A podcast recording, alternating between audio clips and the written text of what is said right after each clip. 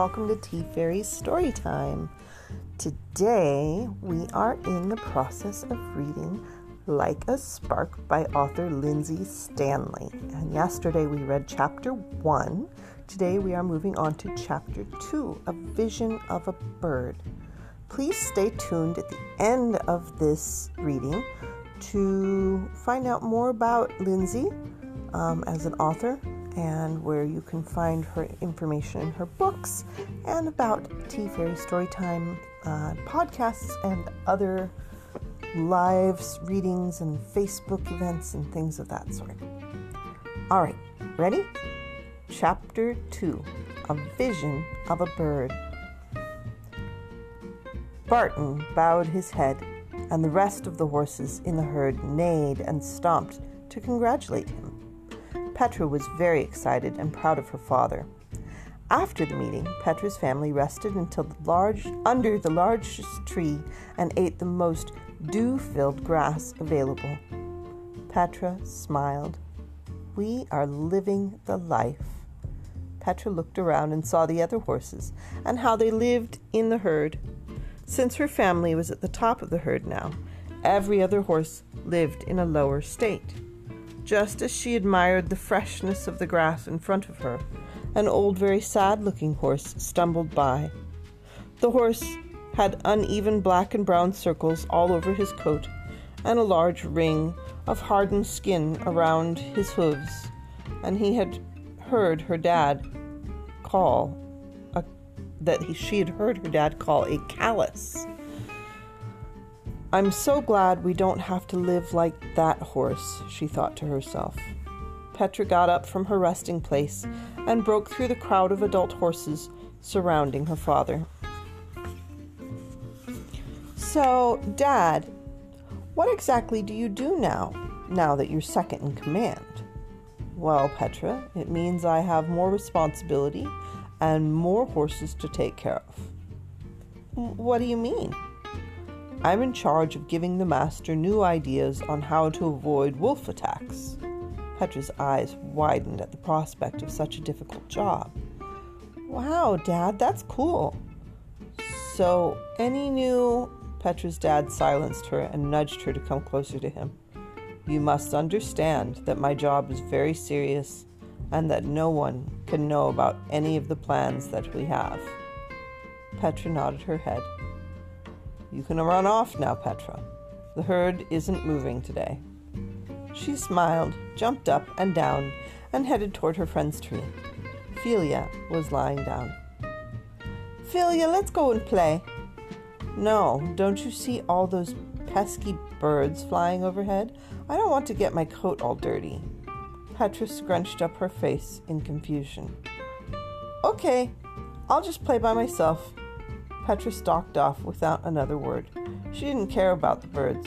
She could always have a bath later. She ran in circles and played with the sticks and kicked pebbles around until she was tired. The sun's heat was a burden on her soft white fur. Her head was spinning and she fell hard on the wet grass. While she was sleeping, she dreamed of a funny blue bird with a large yellow beak leading her landing on her face and looking straight into her eyes. And that, my friends, is the end of chapter two. As I said, these chapters are very brief and not going to take very long to read. And I will try to keep the other information pretty basic and short as well. You can find out more about author Lyndsay Stanley um, by visiting her Facebook page. Um, Lyndsay Stanley is spelled L Y N D S A Y S T A N L E Y. But on Facebook, she goes as Lyndsay Stone Creek because Stone Creek Publishing is her publishing company.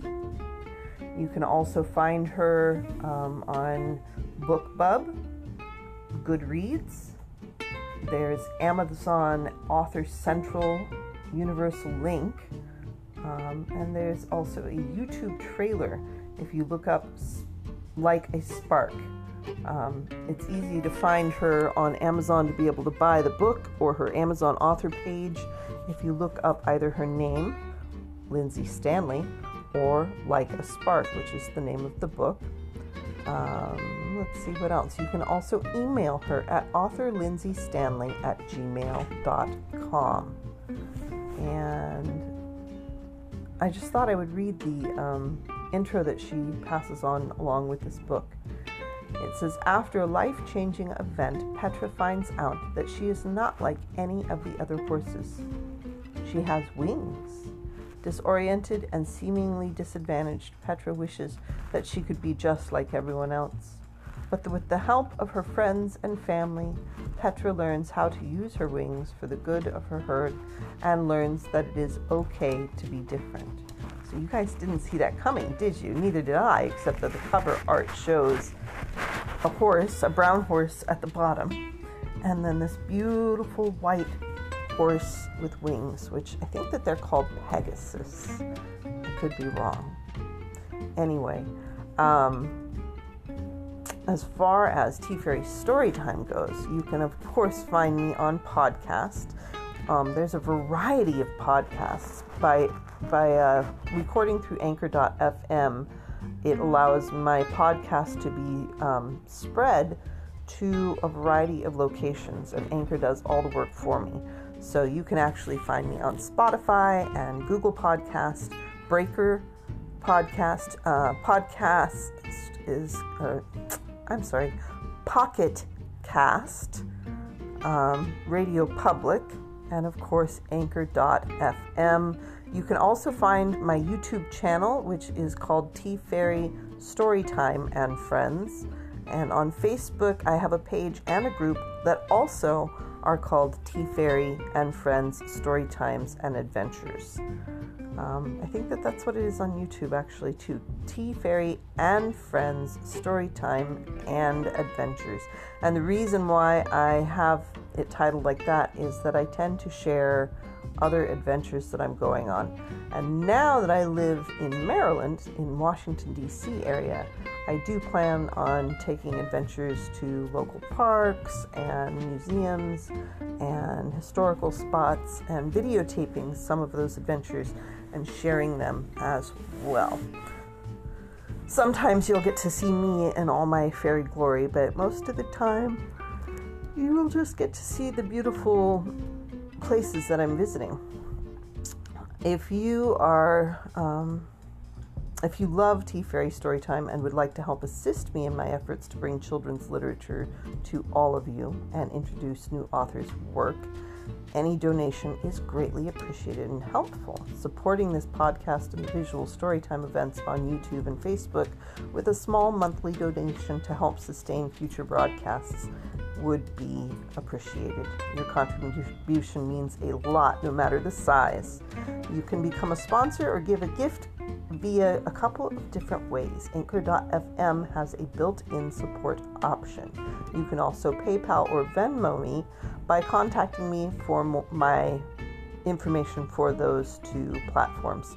My email is teafairystorytime at gmail.com. That's T E A F A I R Y S T O R Y T I M E at gmail.com.